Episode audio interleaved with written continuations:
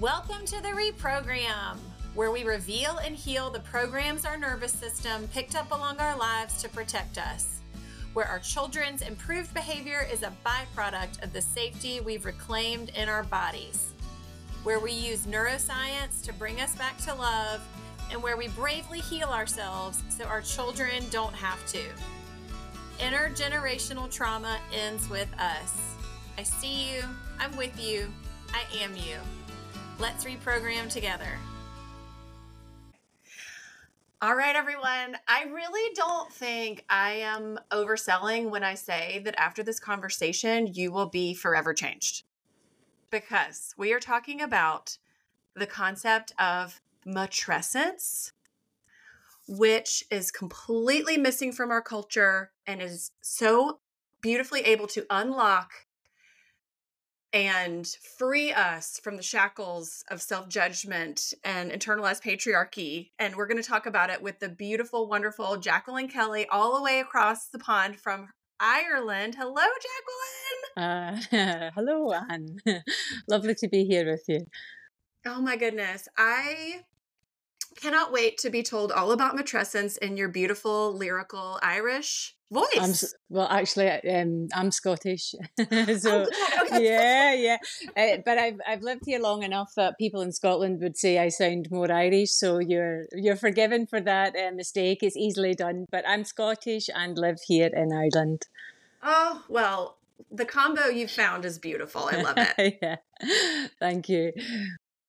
Yes, I found you on Instagram. Your handle is Our Brave Hearts which I just love. Is that a nod to Braveheart?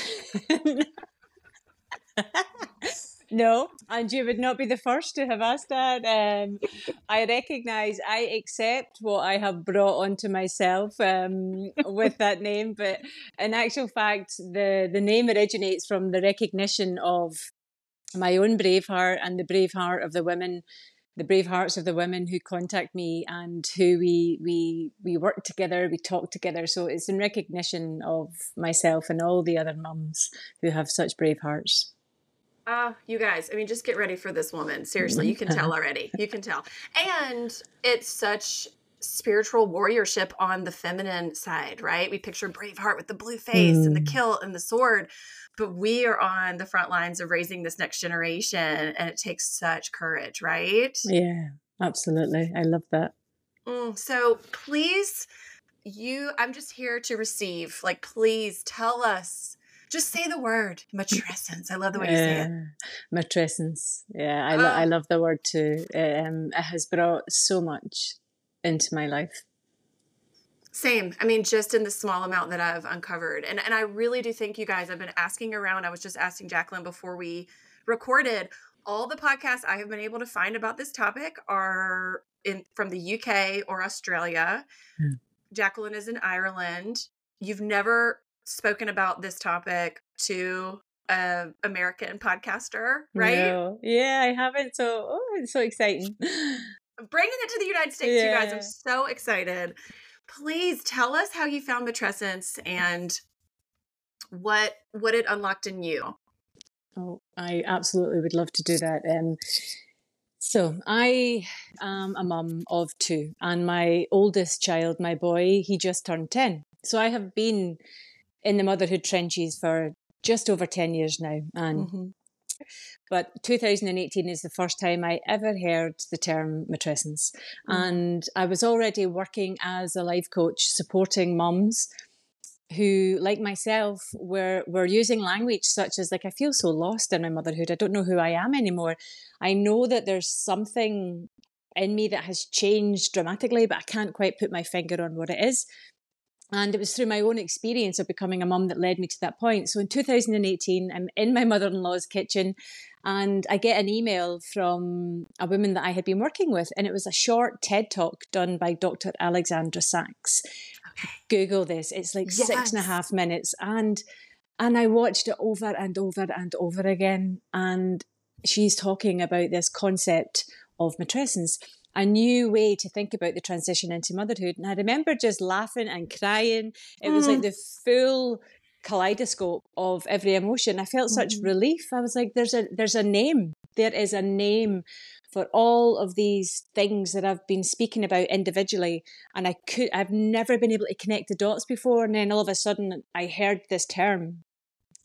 And that was its introduction. That was my introduction to this life changing word because at that time I had felt, I fe- it had felt so disjointed, the conversations.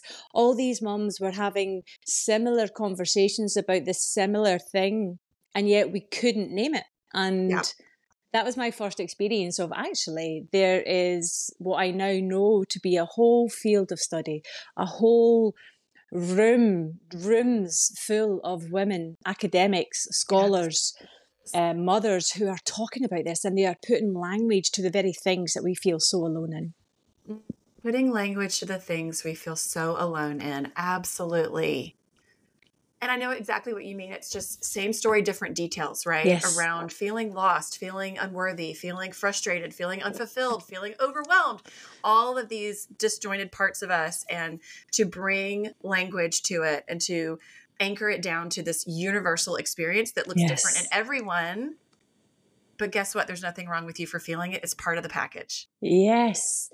That's exactly it. And now in 2018, I made the mistake of being like, oh my goodness, this is incredible to know. But I've been a mum for five years now, and this is really only relevant for new mums. It's really sure. only important for mums who are transitioning into motherhood. Right. So I kind of, I was so happy to receive the word. It was beautiful, loved it. And then I was like, ah, oh, I'm going to tell other mums about that because it's so important for the new mums. Right.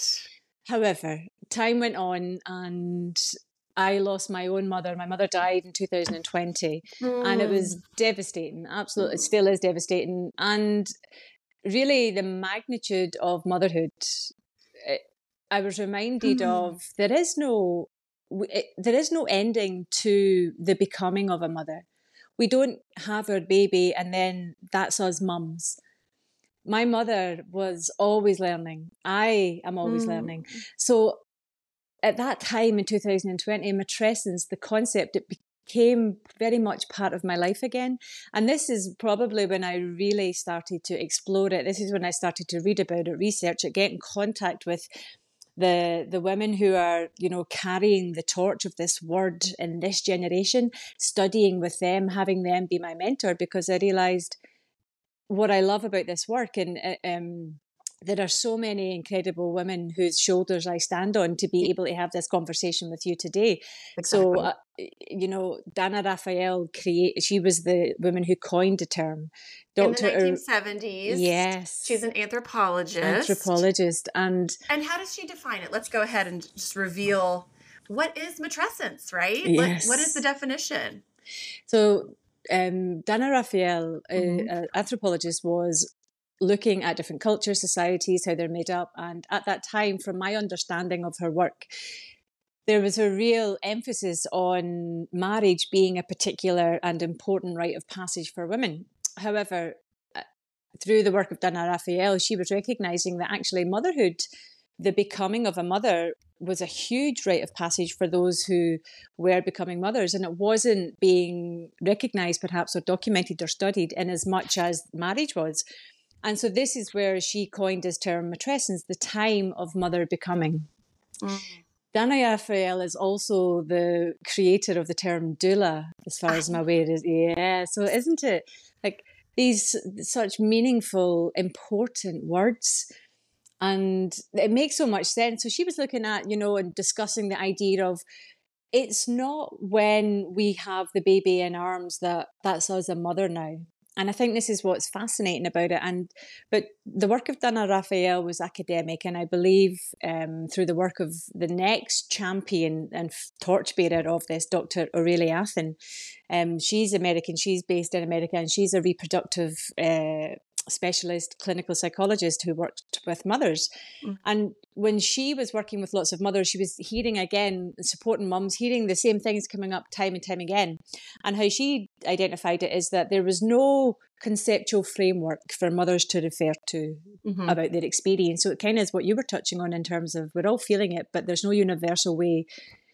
And her and a team of her students went digging through academic research to see if there was something And this is where they've come across Dana Raphael's work. And so Dr. Aurelia Athan took Dana Raphael's work and she has added to it and she's expanded the definition. And, it, you know, the, the time of mother becoming that Dr. Aurelia Athan talks about, it's it's not about how we become mothers or how we become parents. So it's, you know, adoption, IVF, fostering, surrogacy. Mm-hmm. regardless of how we come to parenthood, it still has such an incredible impact on us and the people that we are. And this recognition of, for some people, it's the moment they decide that they would like to have a child that they right. enter into. Mm-hmm. And so for me, then, what matrescence speaks to is the the magnitude of the changes that happen to us as individuals as we enter into whatever stage that may be for us our journey to become a mother to become a parent and the impact that it has on every area of our life it's not just related to the the physical changes in the pregnancy and the birth and in the, the baby being born that's that's not it even mm-hmm. though in many mm-hmm. ways we're mm-hmm. kind of mm-hmm. encouraged to believe that's it you're a mum now mm-hmm. good luck mm-hmm. Mm-hmm. You did it. It's over. Now you just take care of that baby. Yeah, yeah. And the focus then is on the baby. And so yes. then after the work of Dr. Aurelia Athan, Dr. Alexandra Sacks with the TED Talk in 2018, she is also credited with being the next torch breather who, who mm. brought it more into mainstream conversation through that TED Talk that's gone viral. Mm. All of a sudden now there are mums all over the world who have watched that that are realizing that's me. Like it, it it wasn't a case of me being happy or sad. It was never a case of me being broken or okay. Mm. It was never a case of being postnatally depressed or not postnatally depressed. There is a whole spectrum here um, that this word matrescence has the potential to allow us to figure out our own experience of motherhood in a way that perhaps we've never been able to do before. Absolutely. And I've heard it referenced as similar to adolescence. Yes. Where we have a woman's transition into motherhood, the physical, hormonal, social, emotional transitions that occur that completely change your sense of self, your view of the world, your priorities, your capacities, your personality, yes. your body, right? And similar to adolescence, you can't go back to being a child. Yeah. And and we still have this very I think patriarchal view around what success looks like as a woman and as a mother and we, we get very attached to the old version of ourselves and thinking like you said just the our culture especially in the united states is all that i know but it's everything is focused on the physical process of delivery when you're pregnant yeah. also we focus on the objects what do we need to buy what do we need mm. to have I, for me as a clinical therapist i was reading books about child brain development in yeah. my pregnancy which was very uh, which was not normalized. I wanted to, how, how do I take care of this baby in the best way? Literally, no one's talking to me about it. No doctor, no friends.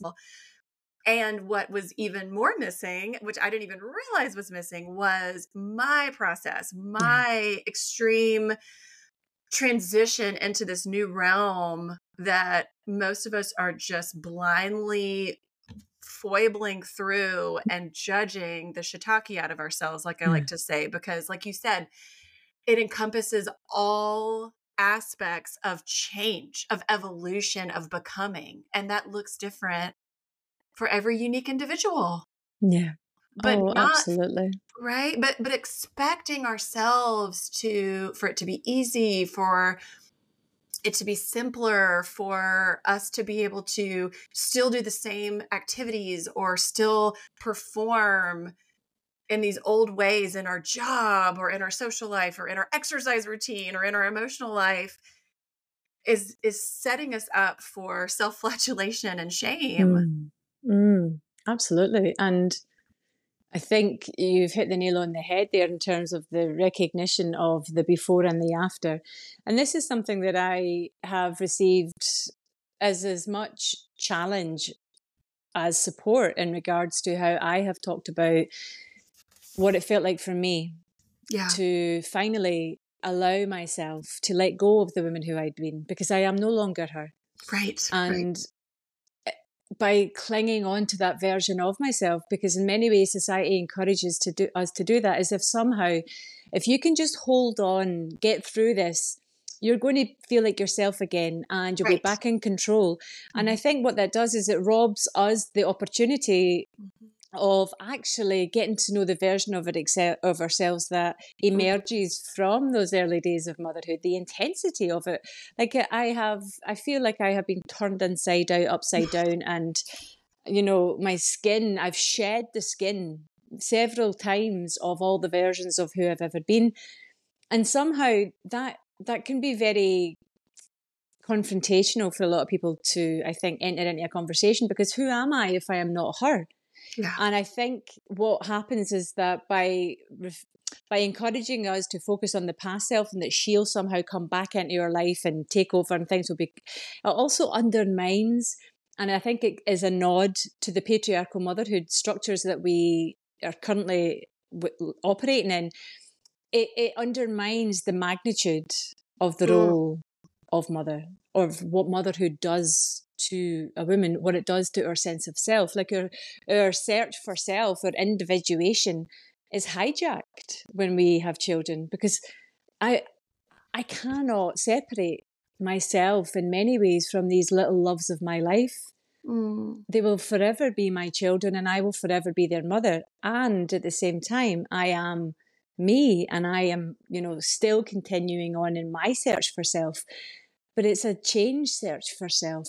And I think understanding that the concept of matrescence exists, it gives us permission to actually be okay with exploring that without sounding dramatic, without sounding too much, without sounding like, why isn't she just getting on with it when every other mother in the world seems to be able to get on with it? Because in my experience, and I don't know if it's the same for you, Anne, but the minute we get an opportunity to peek behind other people's closed doors, I have found mothers who have found it difficult to put into words what it feels like for them to be in a life that they feel somewhat disconnected from, but have felt uncomfortable about talking about because mm-hmm. other people are quick to label it or diagnose it or say it's something based on what their perception is.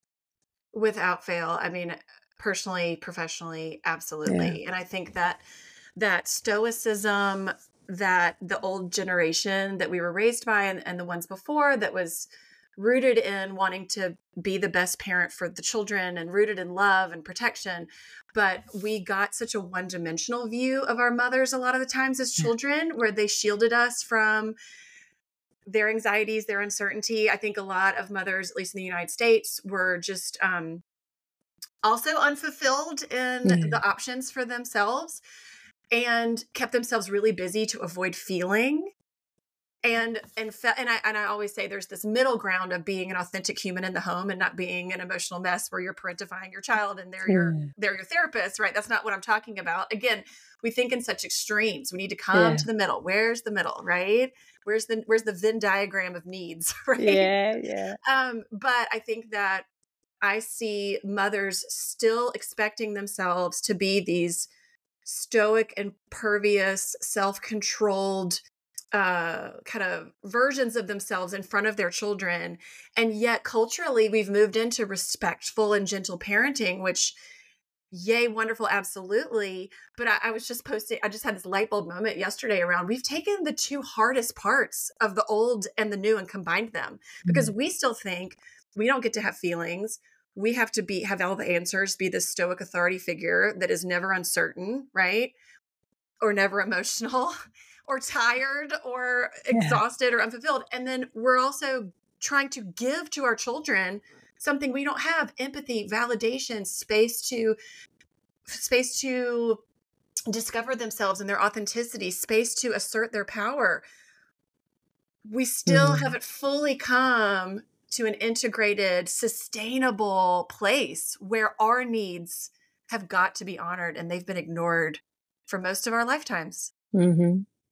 Yes, bravo, 100%. Um, and even with the things like gentle parenting and um, all the different labels that are applied to parenting, I, it, I cannot help but consider again, you know, how much are we setting ourselves and other moms up for failure? Because I certainly have found that having children has forced me to bear witness to the parts of myself that I've spent a lifetime disowning. Absolutely. The, the rage, the, the the parts of myself that when I'm faced with them in the company of my children, who are probably the only human beings that truly get to witness um, their mother fully mm. um, in all of my glory. Yeah how how is it possible based on what you've touched on there it has me thinking like how is it in any way possible for me to offer that to them when i'm so repulsed by the very parts of me that i've not yet learned to integrate because i have been taught that they are shameful and that they are bad? So we're already trying to operate from a negative here. And uh, again I, at uh, uh, something that perhaps we may never succeed at because again the label like conscious parenting gentle parenting all these wonderful i get it and i think the premises behind them of course are incredible. But really we are talking about parenting. Like we are talking about you know the humanity of ourselves and what it's like to show up time and time again day in day out for these little people that um, it's so child centered and it's not to say that it shouldn't be but right. it goes back to this idea of say the intensive mothering ideology. This whole philosophy around the best type of parenting is done by the mother 24/7 the needs of the child must always come first and the mother really doesn't feel in any way resentful at having to do that.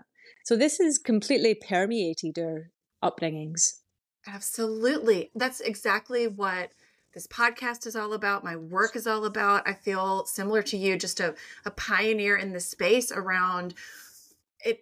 I was, uh, for the last hundred years, there's been such a focus on the child, on child development, child research. Yes, yes, yes. So important, so wonderful. Yes. And progress is a process, right? And now, especially with this nervous system knowledge of mm. how much we are communicating beyond the verbal, how much our children, like you said, they know us in our fullness, mm. in our mm. full glory, like you said, in all aspects of ourselves. They are attuned to us so naturally to read every bit of information coming from us, especially beyond our words. Mm-hmm. And all mm-hmm. the parenting help is all still focused on what to say. Yeah. And I still think the gentle, conscious, respectful parenting movement is subtle behavior management, looking a lot better, a lot kinder, but we're still so deeply uncomfortable with their hard, dark, vulnerable, messy, complicated yeah. emotions because we haven't loved those parts of ourselves. Yeah. Yes like it's so difficult for me when I and I remember reading something and it took my breath away quite recently. Mm. Um, mm. you know when you like you know the thing and yet sometimes it takes reading it and and just a different way that you're like, oh, and it was talking about you know the the the anger or whatever the feeling may be that's directed at a particular behavior it's it's almost like that childlike feeling of i'm so angry in a way or frustrated that you're de- demonstrating what I was never allowed to demonstrate. Yes. And I was like, again, it's those kind of moments where you're like, like no wonder we're exhausted. We're trying to we're trying to break cycles. We're trying to change the narrative. We're we're trying to really deal with our own triggers and wounds that come up inevitably when we enter into parenthood, and at the same time, in the midst of all of that, be better and do better just because we have different access to information now. So it, yes, like yes. no wonder we're exhausted. Absolutely, and and it comes out so much too. Um, for me, it came out mainly in my partnership, mm. in my marriage, because there were aspects of my husband that I was unconsciously drawn to that were familiar with the parent I had the most challenging relationship with, and that I had the least ability to be authentic and connected with in all of my states. Mm. And similarly, he also was gravitated towards me because I represented and reminded his deeply subconscious patterns. Uh, and so it was interesting for my journey where I, I really was able to provide that with my children's um, mainly. And yet they were exposed to exactly what you said the childlike parts of me that would come Mm-hmm. out as rage towards my partner, as all of the stuffed down, unprocessed, unreleased emotions of powerlessness and anger Yeah. and defending myself like a child, like not able to be accountable. It baffles me how much we were just fighting with ghosts. Mm. And lo- right? yeah. I love that. and yeah and and i think that for some it, it can go in in multiple directions. Some people it does go towards their child where their their child mimics something in them that they they have been trying to run away from their entire lives and i want everyone to know nothing in you is bad right? Mm. like this is the full spectrum of emotional experience that we it, it's baked into our physiology. Our culture doesn't recognize it. Doesn't mean it's bad. We're changing that and what and I, I i love the definition of trigger that i read too that really unlocked something in me those moments of oh okay well i'm forever changed now right a Mm. trigger is showing us a place where we have yet to be able to be unconditionally loving Oh, so it's so like painfully beautiful, isn't it? You're like because it's so it, it's so difficult towards to ourselves not towards our child not towards the other towards Yes. ourselves Yeah, because you know what kind of person is deserving of that unconditional love, and that's when it starts to bring up all those questions of what we believe to be true about ourselves in terms of you know what what kind of woman gets to live a life like this or what kind of woman makes time for herself? What kind of mother prioritizes her needs? And often it's the answer to that is so unique but it, it, to get to that place of well, the kind of mother who truly values and loves herself and believes that she is worth all of those things and that's that's a light that's a deep deep deep lifetime of conditioning Mhm. being touched on right there that scarcity that somehow hidden but very felt sense of like I don't deserve to have that time because I haven't I haven't worked hard enough. I'm not that exhausted yet. And I think that prevails in the narrative modern motherhood today.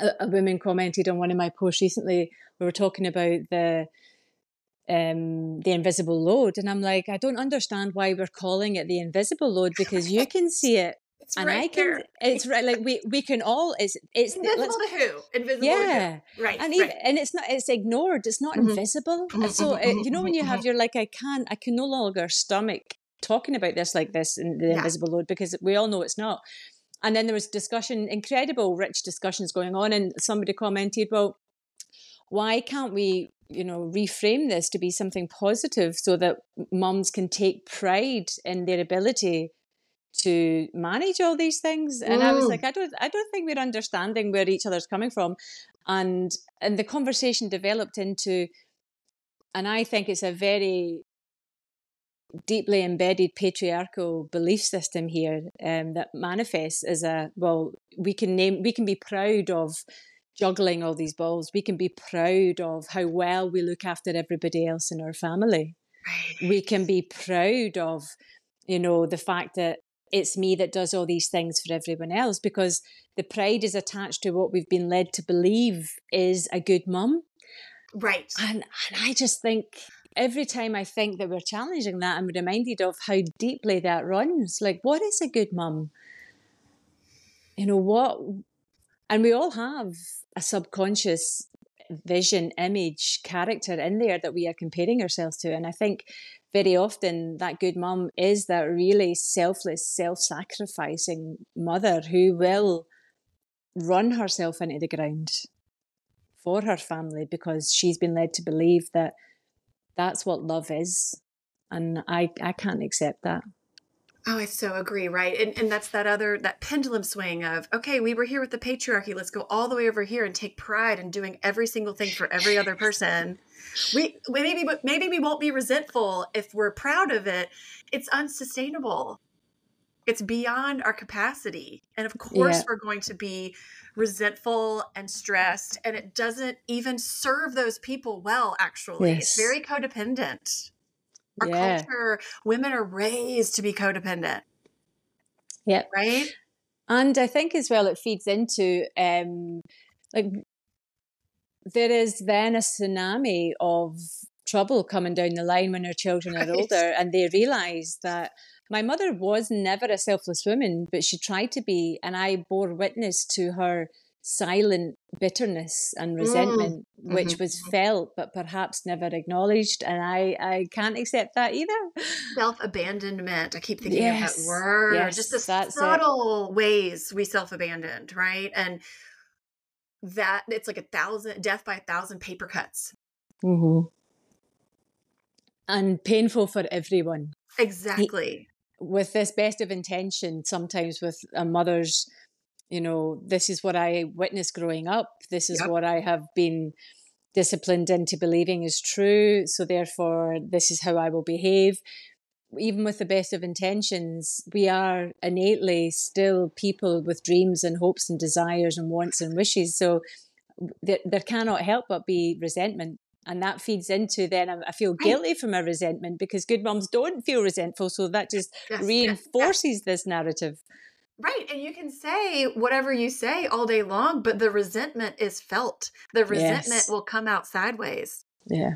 The resentment will be transmuted through your nervous system, right? Like we can't fake it. And and I I agree. I just think this culture, at least in the United States, and I'm sure it's similar and and where you live around there's so much focus on the the physical tangible parts of motherhood the activities the schedule the food the clothes the amount of screen time the amount of activities the grades and no one is talking about the experience of being in relationship with each other throughout our lives. I think of us like navigating being humans and bodies together. And I'm a little bit further ahead, but man, you're five and you have some wisdom that I need and that I cherish and that I'm listening to.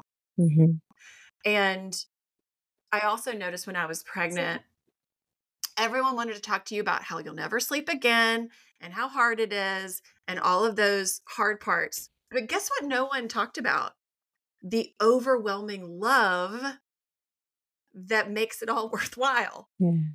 that you feel in the quiet moments when you're alone with your child in the dark that Mhm. just completely takes over your body and that makes you get up in the middle of the night 15,000 times with that child. I just think that in our culture this can be the the healthy side of this age of technology is that can we reach awareness and expansion and freedom through knowing about matrescence, through knowing that everyone behind these closed doors is having different details, same experience before it gets too far down the line, before our kids leave our home, before they become teenagers, before right before that pain point does it have to get so strong is what i'm thinking about Mm. when we have more access to these ideas while we're still really in the trenches of raising these children? What do you think about that?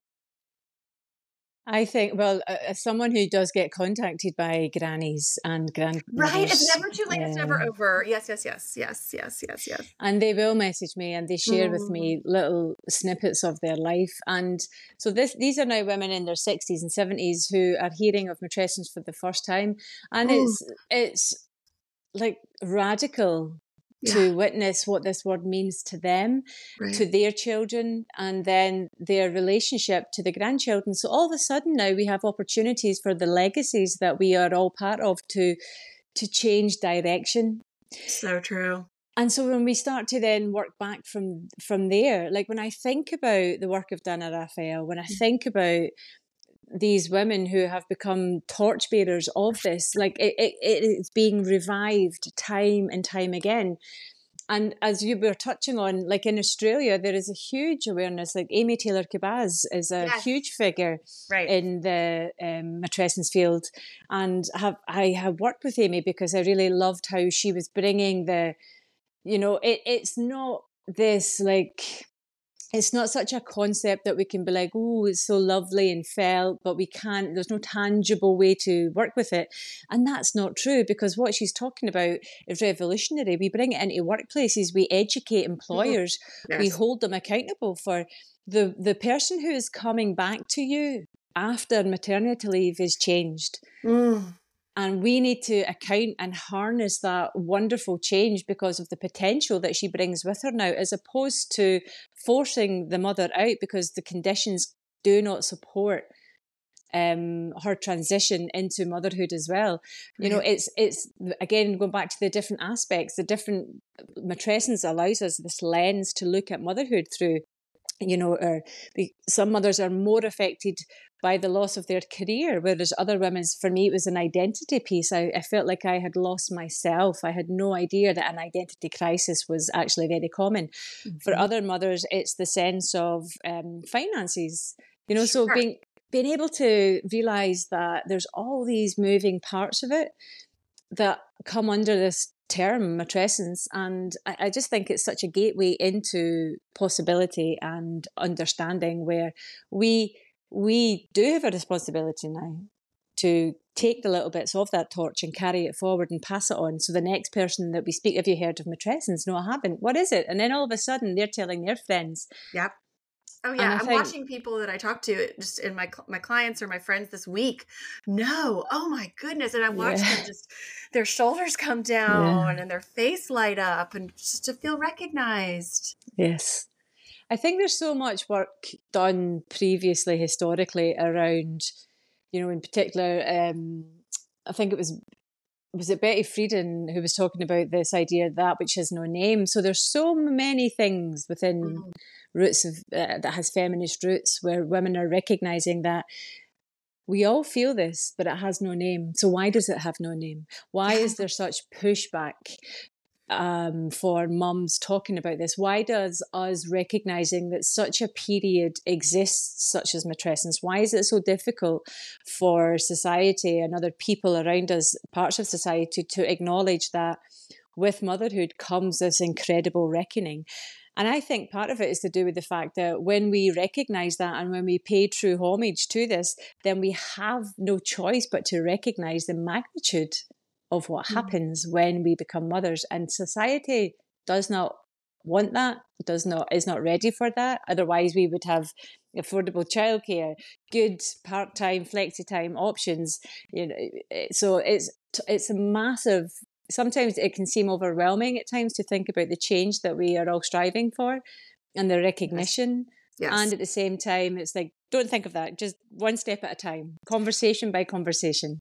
Yes, the messy magnitude is what comes to mind, right? Yes. Exactly, like how society would need to completely reorganize and i was reading about how you know a lot of the the first wave feminine feminist movement too where women went back to work a lot of that was really necessitated on the economy yeah it really was necessitated on the fact that like to have a family became it became necessary to have two incomes right and so the financial piece is huge of yeah. how we value what we value and then we're in this consumer machine that is just constantly telling us we need more do we really like how much freedom do we really have yeah. within our lives to have a to create a life that's sustainable and aligned with who we are but i love what you said too because it is so easy to get overwhelmed in the macro sense of what needs to change and we're yeah. to some degree powerless over a lot of that.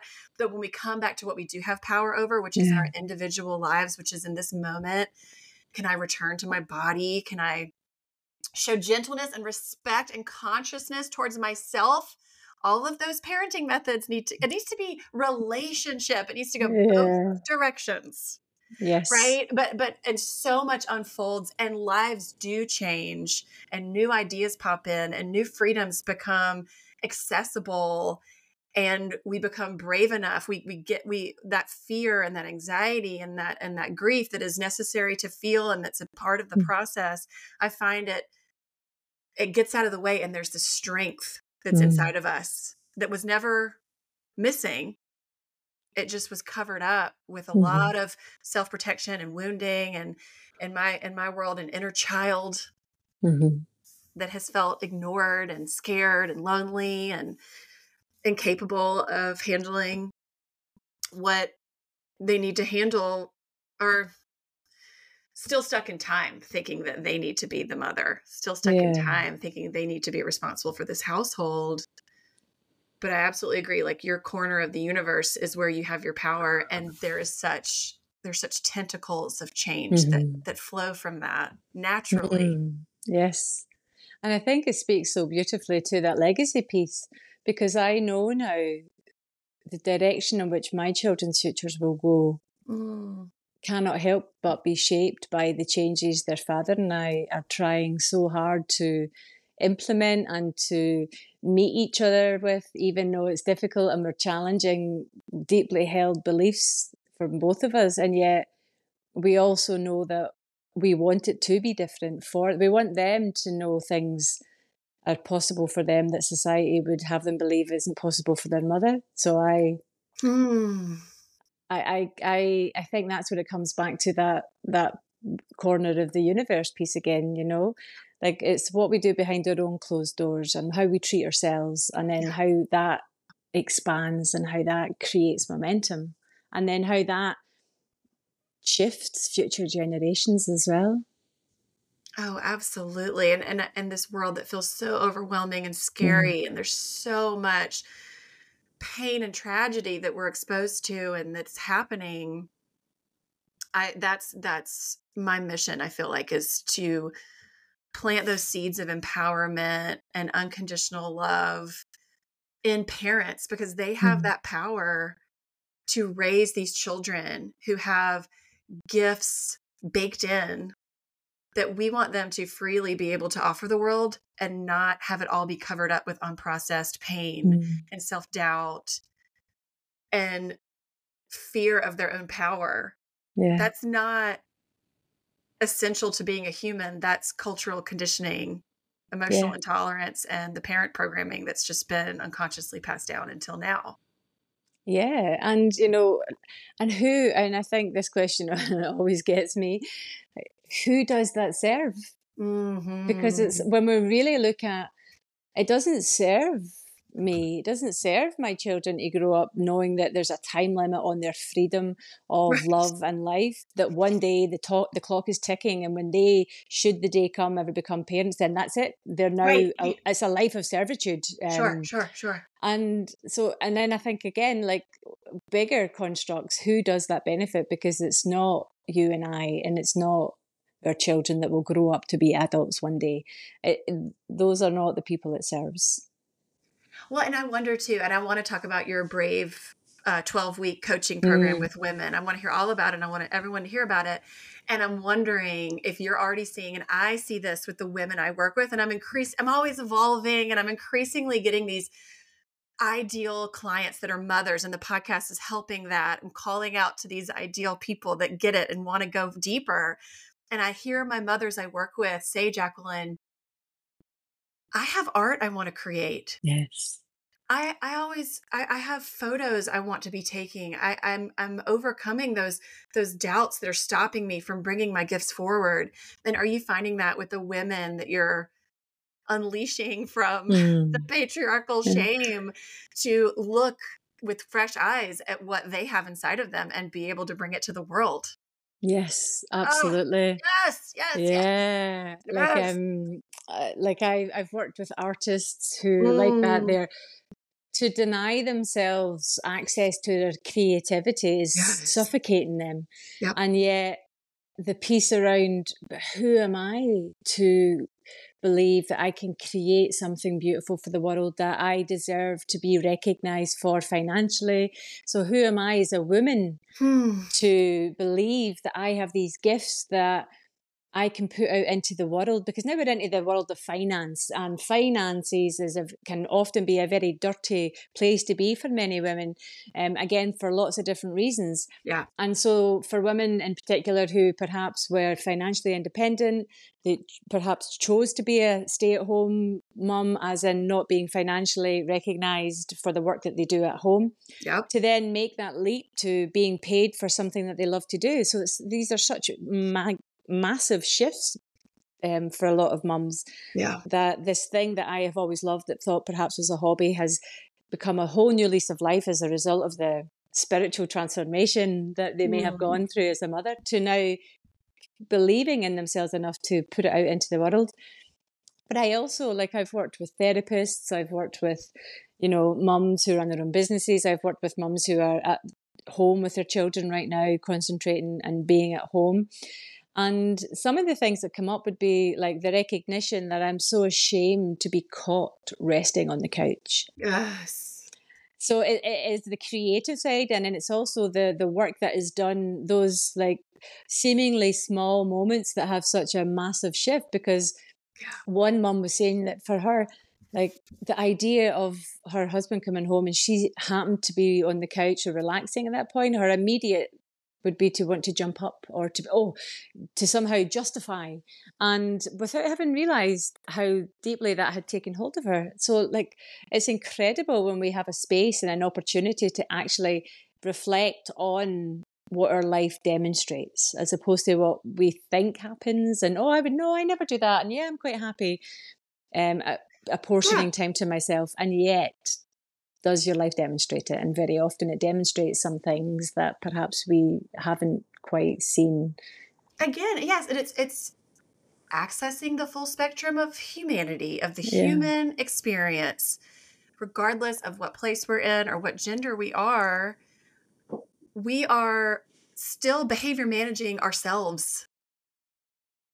And, yeah. and I, I know that mothers, and this is something I've I've reprogrammed and healed in me of there's no one in my home, but I feel shame about the mess in it. But no mm. one is literally seeing it. I'm performing for an invisible audience, right? Like there's no one even seeing me on the couch, but I still feel shame about it. Right? Yeah, yeah. Like those pathways are so ingrained about what it takes, what what we were told it takes to be good. Yeah, and it's not real. Yeah, it's not and real. It's not sustainable. It's just not. It ha- it comes out sideways. Yeah, it, does. it does. to go somewhere. And it, you know the the cost, mm. I think, is only truly realized later in life yes. when when we are confronted with the unfulfilled dreams and the unlived parts of our lives. That perhaps as we get older and get more wisdom, we realize wow, that was completely unnecessary. Sure. Nobody actually asked me for that. Society insidiously implied that that's what I should right. be doing, but my children and my usually their partners are not the people who demand that of them. No.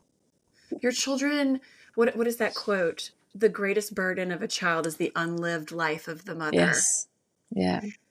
And I I'm proud to say and everyone doesn't have to start a podcast, though you certainly can. It's not that hard, and we want to hear what you have to say. But you know, it's so funny. My daughter had a sleepover the other day with two of her best friends, and I heard her say, "Y'all, look, my mom has a podcast. Look, my mom is on Instagram teaching people. Look, she was in Haiti. She, she, there's a picture of me in Haiti that I pulled out recently when I was in my 20s doing field work. Look, and I, I thought that is the best thing I could ever ask for. And she's watching me live my life and knowing that's available for her too. That's her normal. Yeah, my mom lived her dreams. Mm. Like, I'm, I'm, without even questioning it as a wow. a shot, isn't it? Isn't it so beautiful mm. to have that? And that is very unusual, I would imagine, for Scotland in the 70s, 80s. Yeah. I can see how much your mother meant to you, just the way mm. your face changes when you speak about her. Yeah, she was, you know, she is absolutely one of the greatest loves of my life. Mm. And I am one of those people who was very, very lucky and privileged to have had that relationship with her. And at the same time, have also recognized, you know, through therapy, and I'm training to become a psychotherapist at the moment as well. Um, oh. Yeah, and looking at those family dynamics and realizing that that you know at what point did things definitely cross over into codependency as well so it's it, it's it's it's an incredible gift i think to have had that type of relationship with my mother and i carry it with me always oh it's so beautiful. I also have a mother who is always learning with me, mm-hmm. always seeking. We share a lot of the same passions of mm-hmm. being curious and up for growth. And I'm beyond grateful to have her also mm-hmm. still in human form. Yeah. To to to but but uh, as you said, not too late because she kind of had an awakening um, with divorce in my later life, and mm-hmm. that's when she really came home to herself. Mm-hmm. yeah, it, I think it's never too late. I wasn't there for the play by play necessarily because I was off in my own life already, but our closeness has allowed me to bear witness to it. And it's been the impact on me, I can't even quantify because it transcends then mother and daughter doesn't it? It becomes about mm. two people witnessing and bearing witness to the humanity again that piece that you spoke of. Because ultimately that's outside of this caregiving role that we have when they're young and meeting their needs. Eventually like I have to face my children and as adults knowing that I hope that they will understand that I did the best that I thought I could with what I had at the time, and at the same time, I I pushed boundaries and I challenged norms, and I'm sure there will be consequences to that, of course, when they're mm-hmm. older, when I have to pay that price. But it's a price I'm prepared to pay. Um, mm. I, I do it knowingly that I am trying to instill in them the confidence to challenge what they have been told is possible for them. And, and when we are, again, so tender with ourselves, when we reclaim unconditional love within ourselves, which is absolutely available and possible, and we're the only ones now to really give it, right? Mm. In the way that changes us from the inside out, when they will inevitably come and say, This really hurt me, or this really affected me when we can hold ourselves with such tenderness and grace and compassion, we can be big enough to say, Thank you. Yeah. I am so sorry. Tell me more. Yeah. And hold it with them in the way that they deserve and they need because we're holding ourselves. Mm-hmm. And we have to do that now as mothers. And that's what we're so passionate about, right? So tell yeah. us about your, your tell us about your work. I want people to know. I, I want to know more, and I know they want to know more. Um, thank you, and um, yeah. So I, when I first set up, when I like going back to when my second child was coming up for one, I knew at that point that I had started conversations with mothers publicly. Mm-hmm. I was ta- I was becoming more confident to talk about my lived reality. So that led me down a path of choosing at that time how best I could support other mums through these conversations. And at that time, it was to become a coach.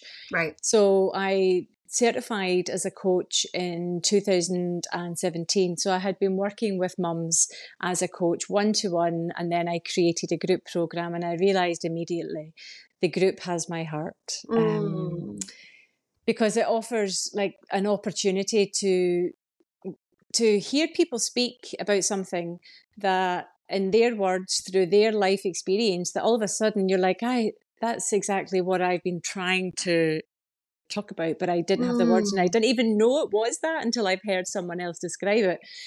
And so I have had the privilege of working facilitating uh, Brave now since the end of 2018.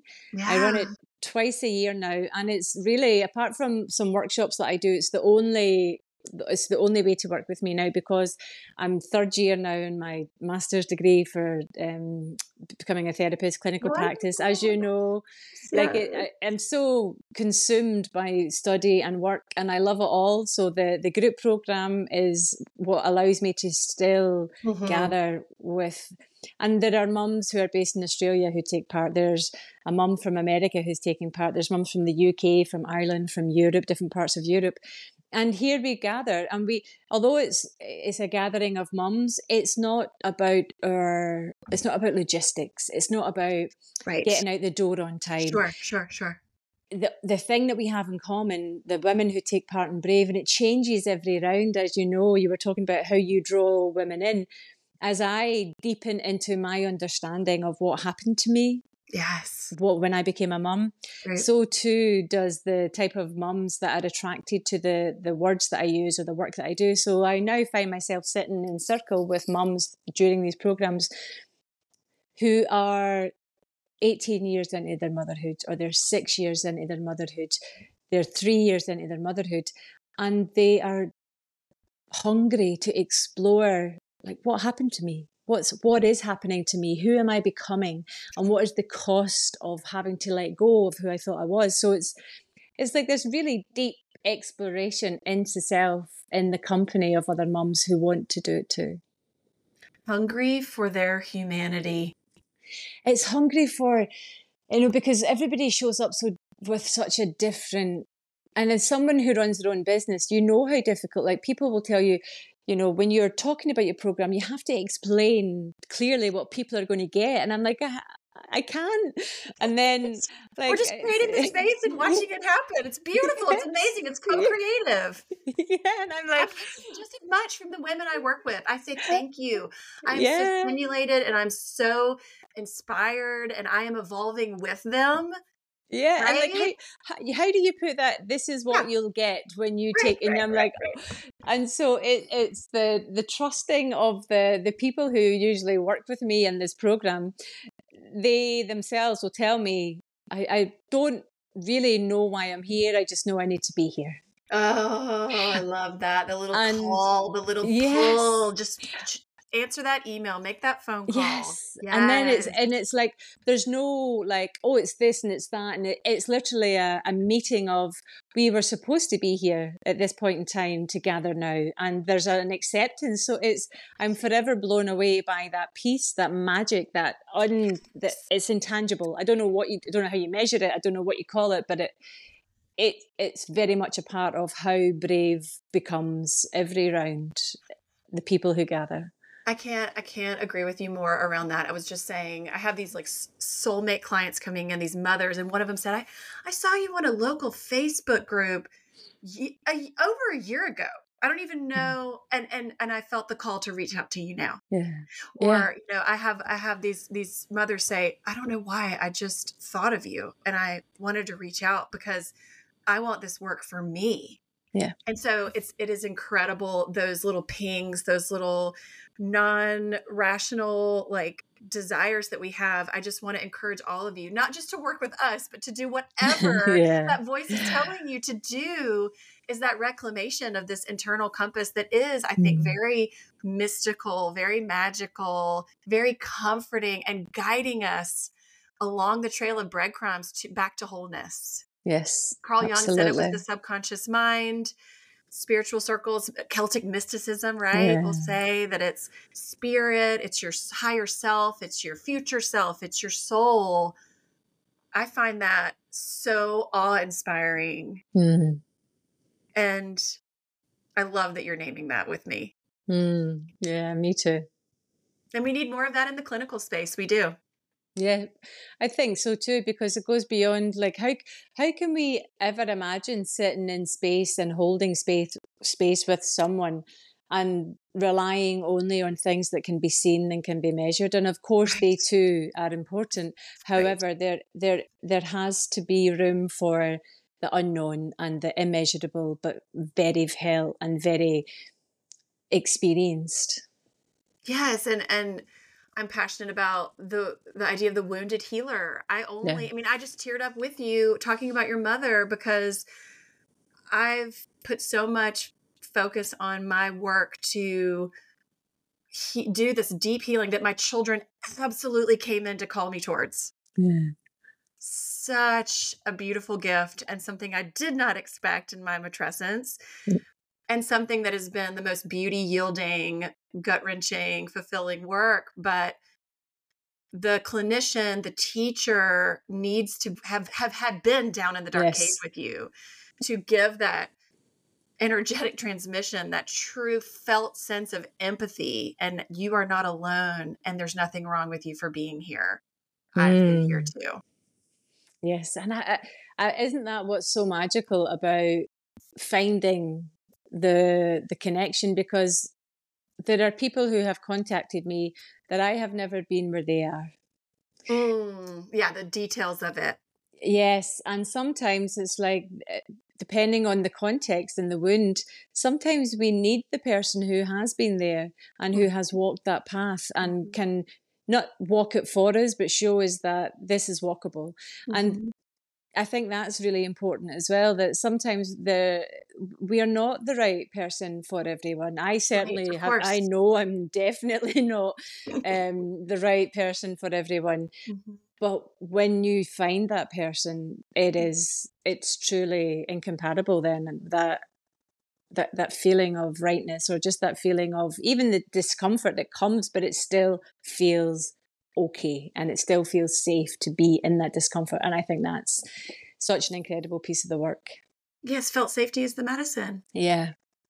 It's the medicine. And I know you're providing it to women all over the world. I mean, I am curious what you do here on the other side, though, of Brave from women that have walked this journey mm. with you. Like, what do they you know it's not about behavior outcomes for the children it's a i, I know there are probably improved there's yeah. pr- improved harmony there's improved collaboration there's improved flow throughout their their day to day i would hope um, but i wonder just what what you hear on the other side of that program from women funnily enough, because we're the current program that I'm running just now, we've just finished week six and we're heading into week seven. So this is the point at which um, we're, you know, we've kind of started on the high and we're like, yeah, and then it's like the descent into right. underworld, and it's like everybody's kind of digging through. But usually in about week two or three, there's a few jokes around. You know, my partner's actually asking is this the best thing for us right now? Are you okay? Be, mm-hmm. yeah, like, are, are you sure that this course is, you know, benefiting you? Because a lot of what we do in Brave is we peel back. Like, whose responsibility is this? What conversations are you not having and why? Where's the self responsibility piece here in terms of if you're not going to take responsibility for your happiness, then can we at least name who you expect will do it, even though you perhaps haven't named it to them? So, where's the expectations? So, one of the biggest outcomes for Brave for the mums who start here, dive deep, trudge through, come back up, and come out the other side. Brave hearts the brave hearts and it's the nine times out of ten the piece that stays with them is the work of nathaniel branden um, who opened up my eyes to this whole concept of self responsibility no one is coming to save you. And that's except not to say you, except for you. and it's not to say that we're all so individual and we cannot create connection and community but ultimately there are things in our lives that we have to let go of because it isn't our responsibility. Mm-hmm. And there are mm-hmm. things that we have to reclaim because we've absolved ourselves of that responsibility, perhaps without even realizing it. So the the the biggest, most transformative piece for many mothers who take part in Brave is the freedom to be themselves and take and live the life that they are now actually taking responsibility for their happiness, their desires, their wants, which in turn has a knock on effect in their relationship as well. Oh, I just I love it so much. uh, see, I wrote this program for me. Like Brave right, was born, exactly. yeah, I wrote yeah. it for me. And I was that woman who wasn't taking responsibility. I was the woman who wasn't having the conversations, but was waiting I was waiting on all these mm. permissions and things to come into my life, but I I couldn't wait anymore. Well, and that's what is so incredible and it's the surprise ending that we don't want you to have to blindly get to by yourself. We can tell you you are the answer. You are your own hero. You are your best friend. You are your your lover, your cheerleader, your solid base, and these little micro shifts. And I've even worked with. I'm working with a man right now, and it's so fulfilling to be giving this to the masculine, right? Mm. Around you can celebrate that little victory you had at work, like inside your car. You can soothe yourself and say, Hey, I am safe. I am mm. okay. I'm loved. I have everything I need. I'm watching his nervous system relax because, and this is what I help mothers do these little micro moments where we're rewiring these neural pathways to embody goodness and safety within our lives. Yeah. And it's absolutely possible. And I just want every single human to be doing it. Yeah, I agree. yeah. Right. And then our kids just have it baked in because yeah. they have it baked in and then it gets messed up and then we maybe reclaim it later and what we want to do is internalize it and then just exude it yeah And that's possible at whatever stage we're in.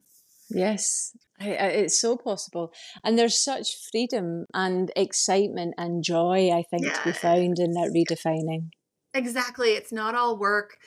It's so it can it can bring in so much peace. Yes. Once you've gone into the cave though, right? Like I yeah. love that Carl Jung quote.